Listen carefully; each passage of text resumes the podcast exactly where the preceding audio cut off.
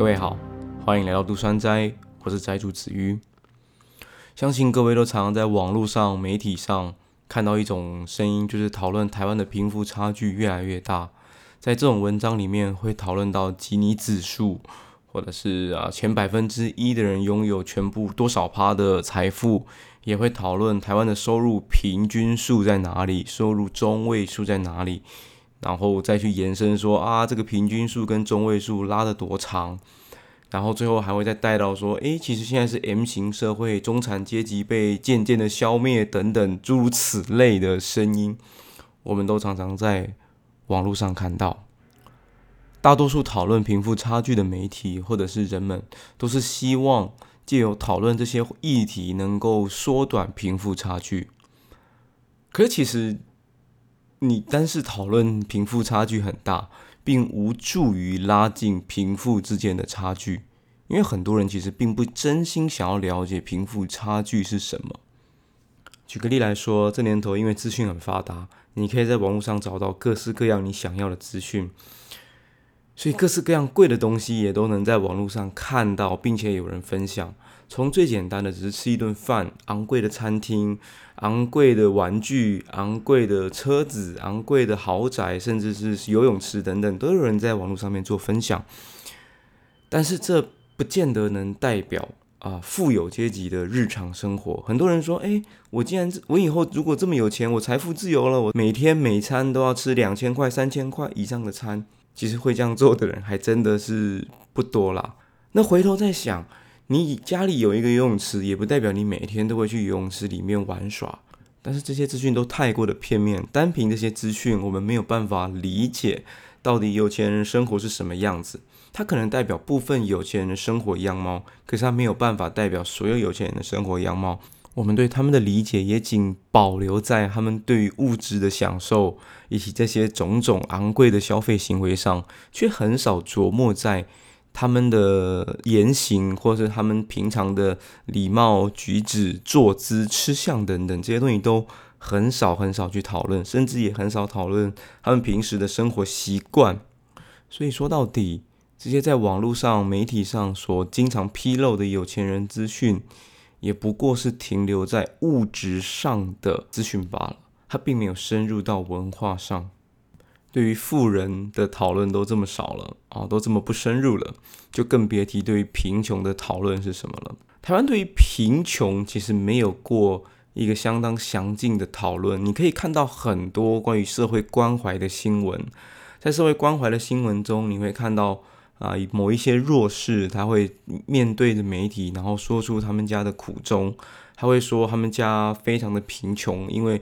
谁谁谁得了病，然后谁谁谁因为什么特殊缘故而导致失去了工作能力，让全家的经济陷入一个窘迫之境。好，经常的剧情就是大概是这样子。可是几乎不会有媒体去讨论到，诶，为什么他们会生病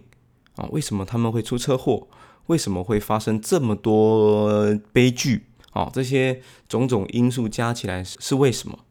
所以其实这社会对于贫穷的理解也只停留在物质层面。或者是他的悲剧层面，说他自是很穷，他很弱势，可从来没有去思考过他们所面临的贫穷是如何产生的。好啦，这时候可能会有人说了啊，这社会上有这么这么多讨论有钱人习惯的书籍，你随意到书店都能看到有钱人和你想的不一样，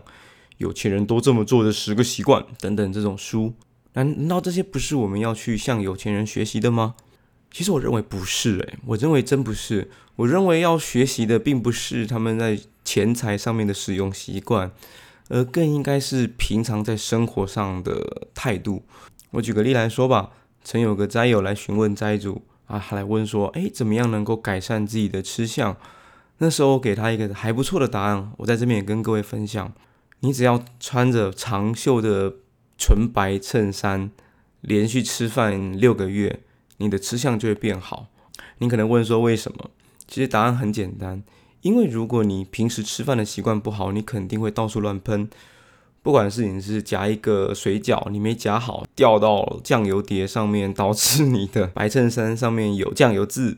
或者是你在吃馅饼、吃小笼包、吃各式各样的哦，或者吃面。你吃面的时候，那个面条会乱甩，甩到你的衣服上，导致衣服上面有油渍、有污渍。可是如果你今天穿的是全白又长袖的衬衫，你就会非常在意这些事情。我再补充一点，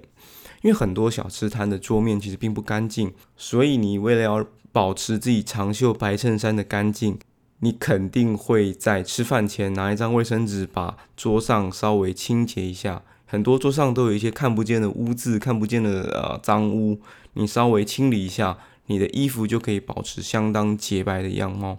就是因为这个想要保持洁白的这个动作，能够让你的衣服继续完美的漂漂亮亮，能够不要有任何污渍。而这种习惯经过六个月之后，慢慢的。你就不再需要透过纯白长袖衬衫去做练习了，也许它就已经根深蒂固在你的脑海里，慢慢的，你的吃相就会越来越好看。当然，这边所谓的吃相，也只不过是一些非常简单、初级、初步的一些吃相，并不是要求你要吃的多好看。你可能马上有个问题，就是为什么你要这样做？这样做对你的好处是什么？除了吃相比较好看之外，你的好处是什么？其实我们人都更倾向于去和我们相似的人做朋友，而会下意识的去排斥一些生活习惯和我们不一样的人。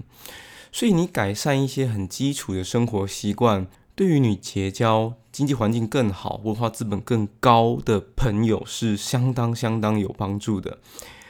这些朋友他可能并不是讨厌你，可是他只是没有办法接受你在吃饭时候的某一些习惯，就因为这么一些小小的缘故，他们自己也不知道原因是这个，但是他就莫名其妙跟你没有办法那么的亲近。那反过来说，为什么有钱人要去理解穷人呢？除了担心自己变穷，除了避免自己染上一些不好的习惯之外，我认为有钱人了解穷人更重要的因素在于你要去理解穷人他们所面对的困境是什么。很多有钱人其实都还蛮善良的，他们都很乐于去分享自己的所见所闻所知，甚至是他们过去人生的种种经验，给那些需要帮助、比较弱势，甚至是经济上需要帮助的朋友。但是他们都经常忽略了经济上面的因素，或是文化上面的因素，导致这些朋友没有办法轻易的去达成他们过去所做到的那些选项。我举个例来说，就以减肥来说，好莱坞影星格尼斯派特罗，他曾经向媒体披露他个人的健康饮食瘦身餐，然后就被呃大家发现说，照他那样子的食谱，照他那样子的吃法，一天的食材成本。是台币九千元，然后就被痛骂啊！你这个有钱人就是不知民间疾苦，你不知道大家为了生活都如此辛苦了，怎么可能一天花九千元吃饭？一天花九千元吃饭，即便瘦下来了又如何？荷包都空了，你怎么可能这样吃嘛？对不对？可是你说格尼斯派特罗有错吗？我真不觉得他有什么错，他只是分享了他知道他认为最好的东西。可是他不见得适用于所有人，也可能因为这一个巨大的经济门槛而招致许多的反感。回过头来说，如果有钱人愿意去理解穷人所面对的生活困境是什么，如果他们愿意去理解为什么穷人没有办法做出那么明智的决定，为什么很多明明知道是错误的决定，但是还是得下。对有钱人来说，最大的好处便是懂得珍惜自己的幸福和幸运，而不是无目的性的随意挥霍自己的财富和幸运。不过，这个社会它其实并不鼓励贫富之间相互了解。我们去看一些媒体啊，去看一些名人或者是名嘴，他们更希望的是穷人跟富人之间相互仇视。所以媒体会大量的报道说啊，富人这一这一季啊买房赚了多少钱呐？然后躺着就能吃香喝辣啊，或者是去播报一些富人平常在吃的一些很贵的餐点，然后说他们每一餐都吃这个，以此去增加一些贫富之间的对立。我认为这是非常非常不好的事情。不过媒体还是做得很开心，毕竟广告收益还是收的很多。甚至也不谈媒体了，有很多的小型政客、左派政党，他们就靠着煽动贫富之间的对立、贫富之间的仇恨，来去增加自己的选票。